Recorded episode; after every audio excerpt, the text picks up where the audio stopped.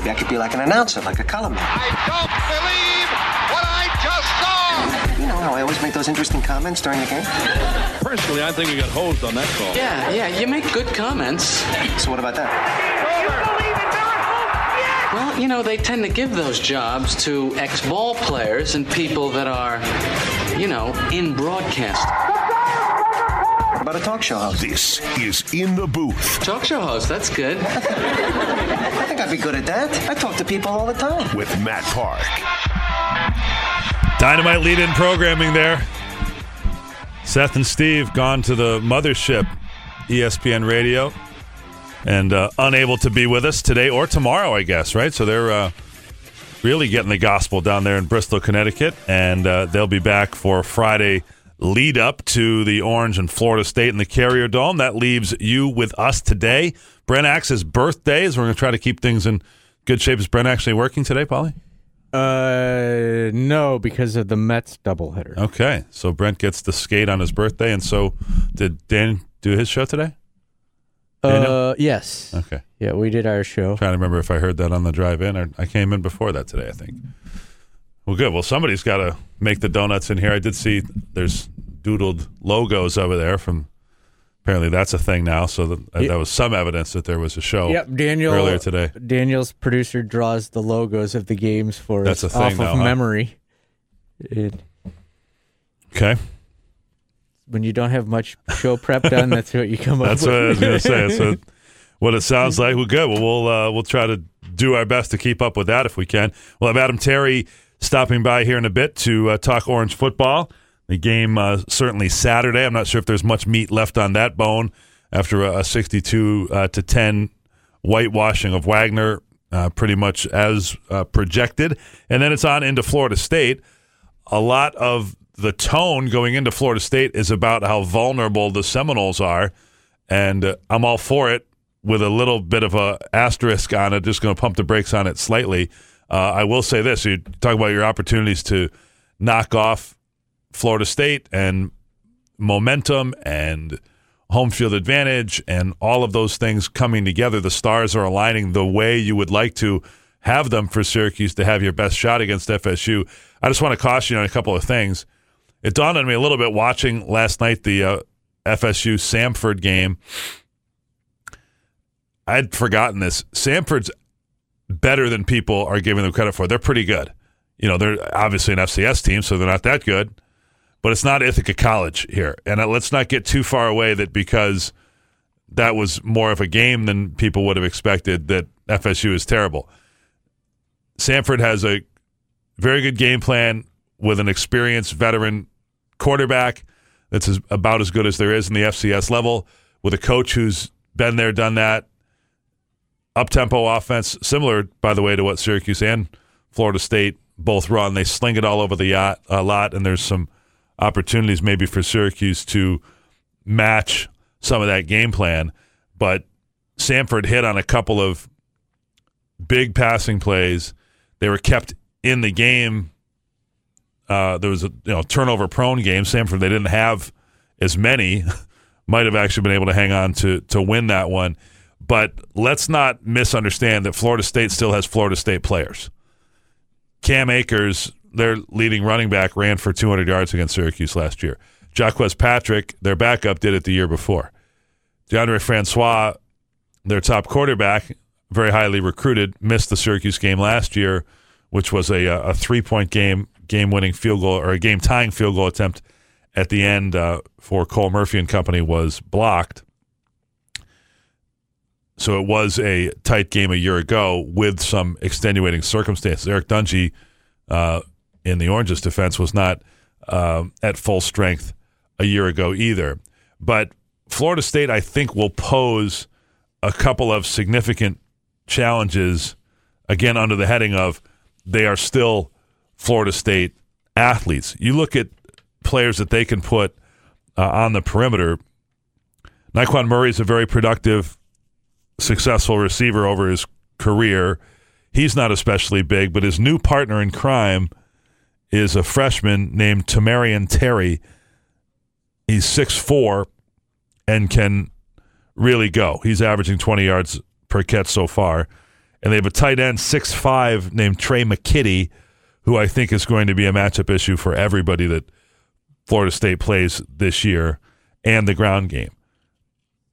You can say that their offensive line is not as strong, and that's been a little bit of an issue for Florida State over the years. But these are highly recruited players, four returning starters. Alec Eberle, the center, is an all conference caliber center. They are going through the transition of Jimbo Fisher's offense to uh, Willie Taggart's, but uh, they do have some material there. On defense, you have a couple of definite pros at minimum in Brian Burns, who projects. Last night I looked up and they had him as the uh, number 14 pick in the NFL draft next year. And Levonta Taylor's an outstanding field corner who had an interception return for a touchdown in the uh, win against Samford. In fact, that sealed it with uh, two and a half minutes to go on uh, Saturday. So it's still Florida State. That being said,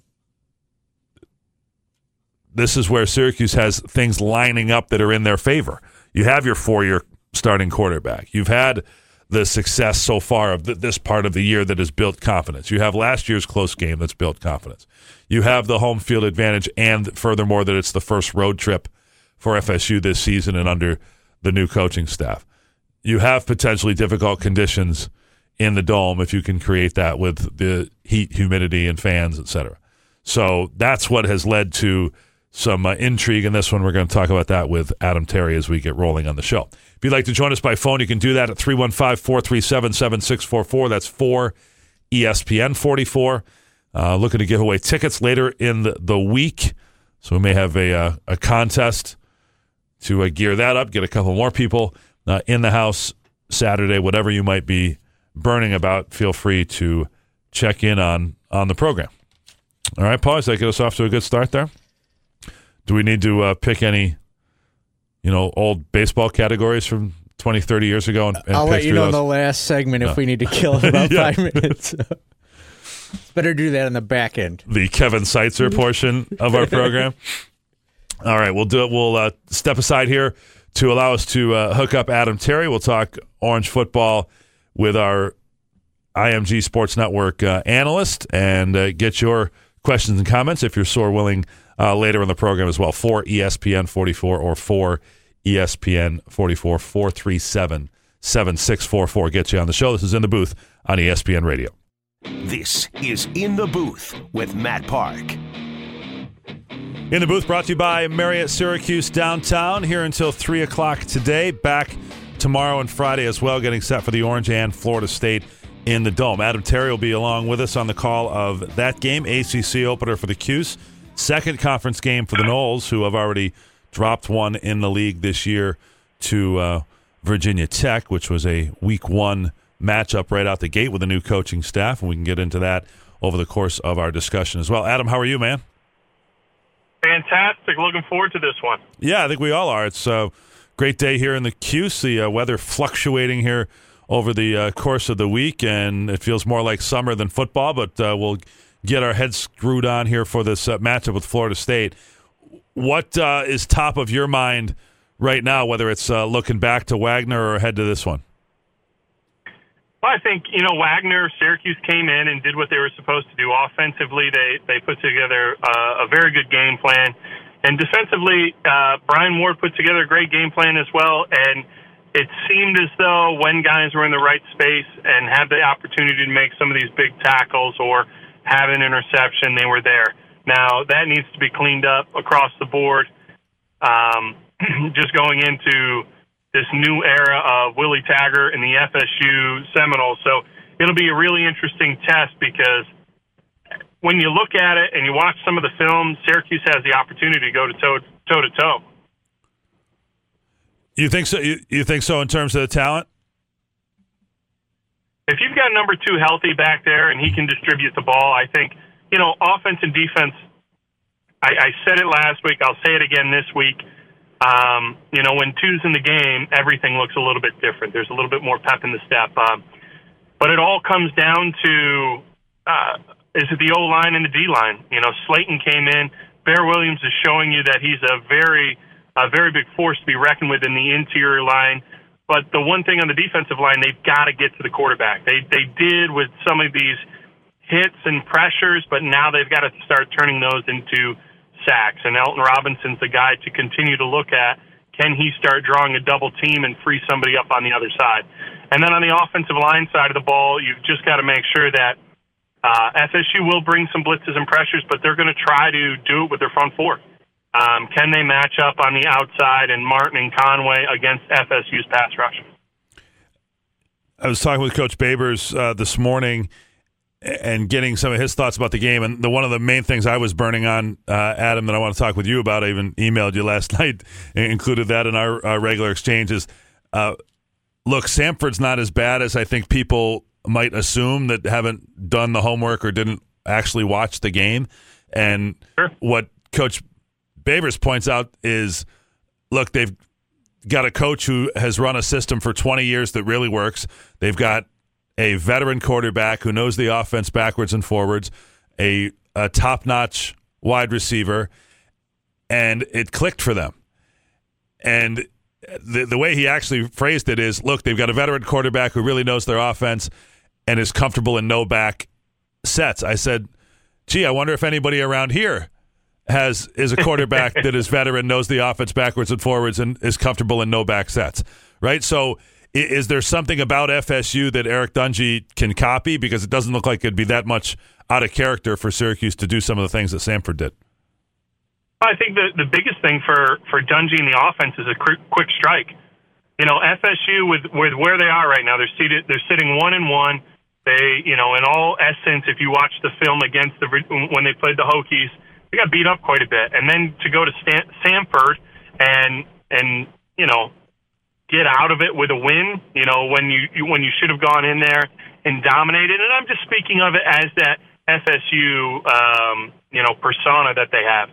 So Syracuse has the opportunity and ability to really break their will if they get out early and they go up seven or they go up seven with a three and out and go up ten or fourteen you can real that's really where the the test of this this Noles uh, team is going to be. I think Syracuse has all the weapons, like you said. You know, lining up no back, being able to distribute the ball well.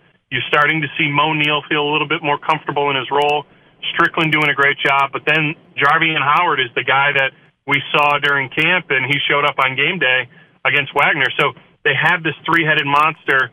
Uh, really, right now it's two, but they can start to run the ball as well when the Noles are starting to drop back in pass coverage because of the ability of Dungey to throw the ball down the field. Sure. Uh, just got a text actually as we are coming on the air from uh, a fan and supporter of the program talking about how excited he was uh, seeing Jarveon Howard in the game and what he did. Now, that was also fresh legs against a, a, Wagner team that had been beaten and the, the game was over. So you, you have to take everything based on the, the context that it's in. But uh, Howard did uh, run 13 times for 69 yards. You mentioned Moe Neal. He's gone for 155 yards so far in the two games. And uh, Dontae Strickland with two touchdown runs in each of the two games. You're going to have to run the football at least some here against Florida State, particularly if you have any hope to play from the front, play with the lead. And that's how Syracuse upset Clemson last year, Adam you know, the biggest play of the season obviously was Chris Slayton taking out their starting quarterback, but the fact that they were able to get and maintain the lead and then close out the game was because they ran the football. Yeah, they were able to run the football, and you know, you brought up a big point of uh, Chris Slayton and Clemson against Kelly. You know, Chris Slayton against Deondre Francois this year is going to be the same thing. If that interior line can knock that deep or that offensive line back um, you know, I think those interior guys are going to play a huge, huge role uh, defensively because, you know, as we've seen with Syracuse thus far, um, they haven't really been tested at the linebacker position, but they've been tested in the back end uh, when we played Western Michigan and the speed that they have. Now that you're getting into conference schedule, in two or three of the guys uh, that you're going to play against has that speed and has that talent. So it'll be interesting because that front four has to apply pressure without necessarily blitzing all the time to get the pressure in order for that secondary to hold up like it's capable of doing. Have you seen anything so far from the Florida State offensive line that concerns you? People talk about that as being a weakness of this team uh, so far in two games. Six sacks allowed, if that's any indication. They're uh, running for 114 yards a game. That's near the bottom of uh, major conference football. Uh, they do have some guys that have been around, most notably the center there. But what, what's your film study tell you? I just like our guys. You know, you, you can you can put it up and you can you can try to analyze. Hey, this is what Slayton does, or this is what Bear Williams will do, um, or this is what Alton Robinson can do, or Black on the outside, or Black when he comes back into the inside. But I like our guys versus their guys. You know, if you if you put them up on the board, you can delve a little bit deeper into each one, but I just like what Chris Slayton, the way that he's playing, and Bear Williams, how he's played off of him. And it's it's a weaker of a Florida State offensive line than it's been over the last decade. So they're they're reeling on the inside, which has shown the pressure towards the quarterback. And now can Syracuse um, expose that liability and and create pressure? Adam Terry is our guest, former Orange offensive lineman in his own right, the Cuse and Florida State this coming Saturday with a noon kickoff. Adam, coming off a pair of blowouts, and you know the Western Michigan game, I know it got a little close for comfort in the third quarter, but for all intents and purposes, Syracuse outclassed uh, Western in that game and uh, could have won by a very lopsided margin. Still put up 50 points, and they've put up 50 in back-to-back games. What does it do for a team when it has come that easily, whether that, that's good or bad? Um, and, and everybody's had a chance to share in the success here through two games. I think the um, the biggest thing that we saw was Western Michigan when they put Tommy DeVito in, and they needed to fight back. The offensive line had to fight back. Defensive line, secondary was exposed a little bit. They really had to to establish themselves. So, granted, Dungey wasn't in the game as at the helm, but as a team, you saw that okay, well, what's going on here? How do we how do we fight back from this? And you know, fortunately for Syracuse, they were able to reinsert Dungey, but it's uh, Syracuse has a lot of confidence. These guys are starting to play with with a little bit of swagger and something that we haven't seen over the years, and it's been sporadic. But you've got two wins under your belt. This isn't this is not a um, program definer but it gets you catapulted in that direction when the Seminoles come in on, on Saturday. That is a noon kickoff on the road. So you look at uh, Florida State; they've got uh, some logistical difficulty here, uh, and I don't think it's there's nothing even before you get to the hurricane and all of that. But they had their last game was delayed an hour or so by weather. They were in all the fight they wanted, so the starters had to play to the end. They turn around and they're coming on the road this week with a noon kickoff, and it's Willie Taggart's first road game. That's about as tough as it could have worked out.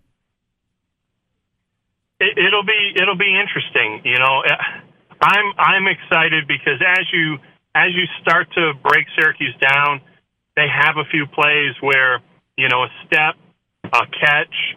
These games are even more blown out of proportion. But conversely, they've got to clean up the mistakes that they've had in the past, whether that's a pursuit angle or whether that's depth on coverage or whether that's depth in a set where you might give pressure up on a quarterback.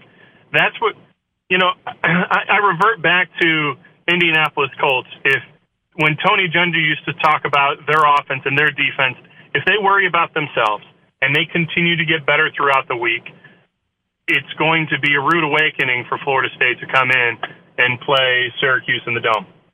Adam Terry with us just for another minute or so uh, in the Dome as well this weekend and on campus around. We'll have him on the pregame show, that type of thing. Guys, Adam, from the 96, 7, and 8 period when uh, Syracuse won three successive Big East championships, you were part of uh, claiming a co championship in the conference uh, near the end of your career. What uh, familiarity and appreciation do you have for that group in the, the mid 90s that was able to take advantage uh, really and blow out Miami a couple of times. It was uh, Syracuse and Miami were the class of the league. They were going through uh, some NCAA difficulty, and the Orange were just loaded with talent. Yeah, you know, I always revert back to the story. I, I went out to Syracuse, uh, I believe in '98 for Junior Day, and I left with a poster that said "Where Legends Come to Play," and that stuck on my um, walls as a you know a, a junior and a senior in high school. And when I made the decision, that's why I wanted to go to Syracuse. It was the um, the Big East championship mentality, establishing themselves in a national ranking. That's why I wanted to go to Syracuse. So I have the utmost respect for everybody that I'll see um, this weekend because my decision to go to Syracuse changed my life. In all essence, it was I could have gone to different schools, but I had a coaching staff that took an opportunity to challenge me on a daily basis. When if I had gone to a different school, they might have kicked me to the curb. So I'm extremely grateful for these men um, because these guys will also be the fathers that will be producing some former or some future orange football players. Yeah, maybe. Uh, trying, I'm looking through the list here a little bit. And got see, Kevin Johnson already. I was going to say Kevin Johnson would be one, and and uh, there are some of those that I suppose could uh, come down the road here. But you look at that group. Uh, everybody knows Donovan McNabb, but then Keith Bulluck, to Bucky Jones, Rob Konrad uh, were among the uh, the drafted players, and uh, just loads of NFL talent that were on those teams uh, for Coach Pasqualoni and the crew. Uh, 96, 7, and 8, all Big East champions, and uh, looking forward to seeing a lot of those guys back this weekend to be honored. So, Adam, safe travels. We will uh, talk to you on the pregame show Saturday, if not before, okay? Sounds like a plan. I'll see you in the dome. All right, that's Adam Terry. You'll hear him on the broadcast Saturday. He'll start his broadcast day on Saturday with Gomez and Lisa down at the Sheraton at uh, 9 a.m. in the brunch edition of the Sheraton Tailgate Show. Always a good time down there. The quad and uh, all the buzz that was there Saturday for the Wagner game got a lot of uh, high remarks and rave reviews, and we hope that that will only continue. It's fun when you get to the conference games and the major conference opponents. You're going to see the garnet and gold of Florida State out and around town on Friday afternoon. That's cool. Wagner isn't going to bring fans. Uh, you know, no disrespect meant for them. Is they just don't have that many, and they're not going to uh, travel, and it's not a major program or a major event to come here necessarily. But uh, when the other ones do come in, it is definitely a cut above, and that's not just for the team on the field. Hope everybody gets to enjoy it with uh, game two of three in a row here to start the season at the Carrier Dome coming upon us quickly. A noon start this Saturday. The Connecticut game, by the way, is a four o'clock start that got announced on uh, Monday. Another scheduling news item coming up in just a bit. We'll hit that on Do We Care when we continue in the booth on ESPN Radio. Do we care? Interesting. I doubt it. No, wait, the other thing. Tedious. But we will do this segment anyway. Don't care anymore. Don't care no more. So today is Brent Axe's 40th birthday. Whoa! And he luckily gets the day off Yeah. with the Mets getting rained out on Monday. Very good. I wonder how Brent is celebrating his birthday. Is he going to Star Wars? Is there a Star Wars movie out? Lordy, Lordy, is that the look who's That's what 40? people say on the cards. Lordy, Lordy, look who's 40. You could be a Hallmark guy, Polly. I will give Brent Axe credit compared to all of the other uh, ESPN staff. Big problem I have with the staff.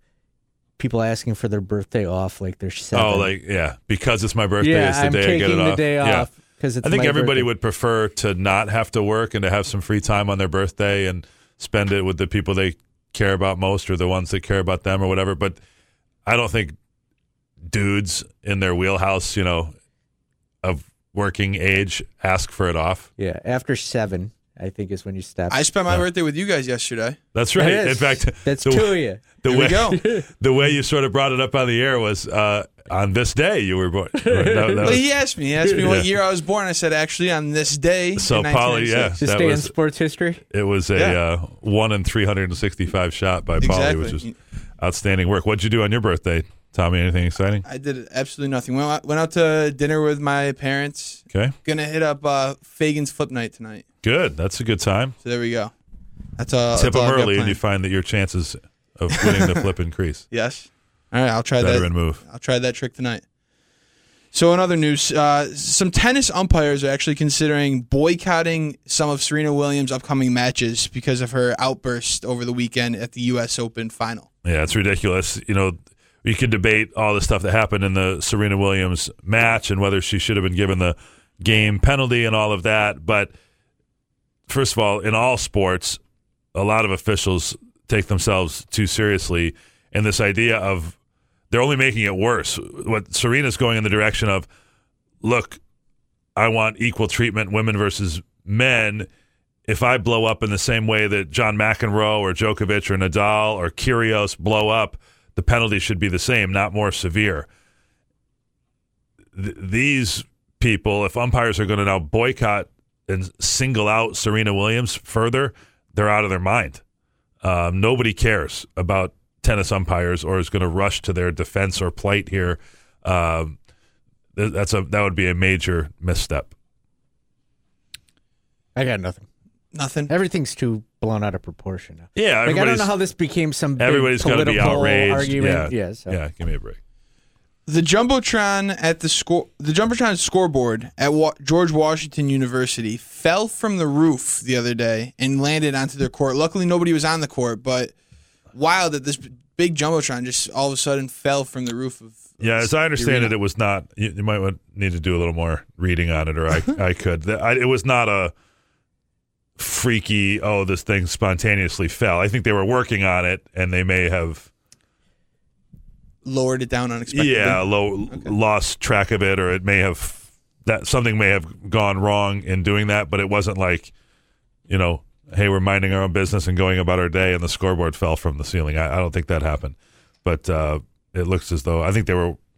It was a maintenance uh, type deal, and maybe it dropped a little further than expected, as opposed to being set down. But I think uh, life will go on at George Washington. Uh, the wench gave way that There pulls it up and down, but it was used the night before for a uh, women's USA basketball game versus Japan. So, it, George It- Washington. That's what you're saying is it could have, but they, the wench gave way in the process of yes, the Using it was for the undergo- purpose the to scoring, bring down, uh, right. was going undergoing maintenance today and dropped unexpectedly from its lower position. Oh, so it didn't even fall that far. right. Okay, gotcha. This story's lost a lot of. Yes, The headline got me. The headline that's the got thing. me. Welcome to 2018, there, Tommy. That lost a lot of luster quick. So- Clickbait. Yeah, it was. It got me. Mm-hmm.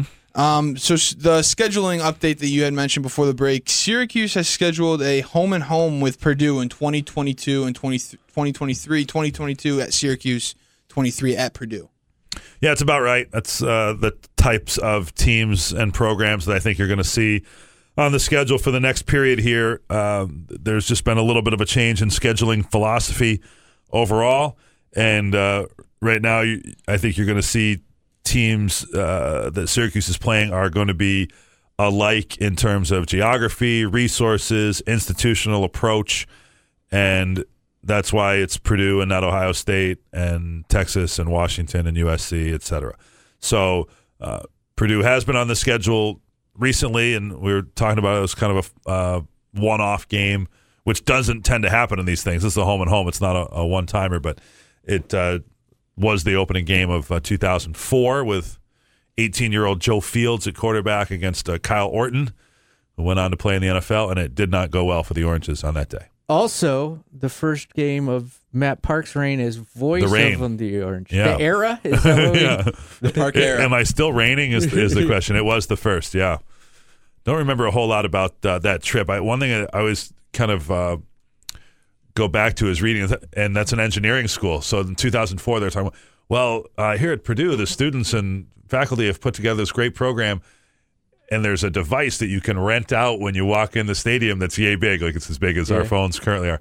And you can uh, use it. It'll tell you where the bathrooms are and how to order uh, food, and which is you know in engineering schools they're good like that. Now everybody has uh, something similar to that in, in most uh, modern facilities. But uh, that was a, a Joe Tiller led uh, Purdue team, same coach as uh, when Drew Brees was there, and they thrashed uh, an overmatched uh, Syracuse team on that day. They were 24th in the nation that game. Syracuse unranked Kyle Orton. Adam Terry would have played in that game, I guess. Huh?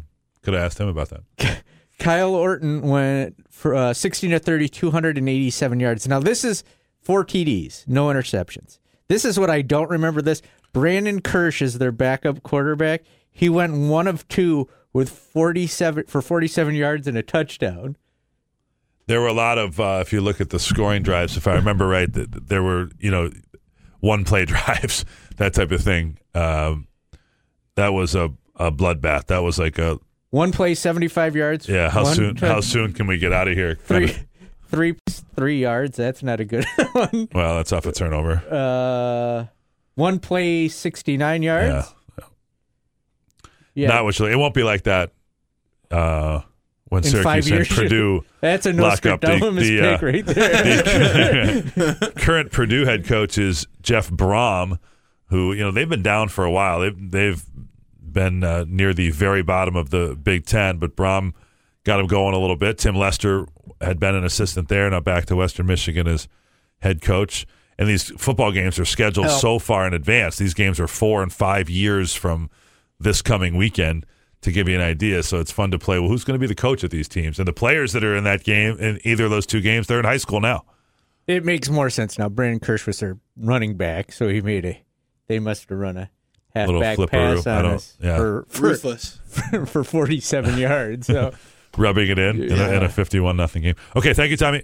No problem. That's uh, Tommy with Do We Care? Not sure whether we do, you or want, not. Do you want Joe Fields stats? In there? No, let's let's save Terry the innocent. Patterson? Joe's a upstanding human being that uh, went on to a little tryout in the NFL and uh, then kicked around there for a while and came back to be an academic advisor here. Was on the football side and then with the basketball team, and now has gone to work at. Uh, Texas A&M, I think either Texas A&M or Houston. And then another name I don't home to be recognize closer to his played family. quarterback in that game for Syracuse. Jared Jones was 0 for 1 with an interception. He was a wide receiver, I want to say. Okay. Well, so there's maybe a lot not. of trickery yeah. playing. Man, Yeah. that was You those. got to pull out the trickery in a So he caught three balls game. in the Those- game. those- Steve Gregory was a wide receiver. Went on to so the guy who played. If you look at this whole list, though, who had the longest NFL career of anybody on this list? Steve Gregory over Kyle Orton. Yeah. There's a linebacker. Uh, why did his name just jump out of my head? But the linebacker go down to Purdue tackling. It Rob uh, Ninkovich doesn't have defensive. went on. stats, Okay, Rob Ninkovich was a uh, good player there for Purdue at the time, and would go on to a nice career with the Patriots.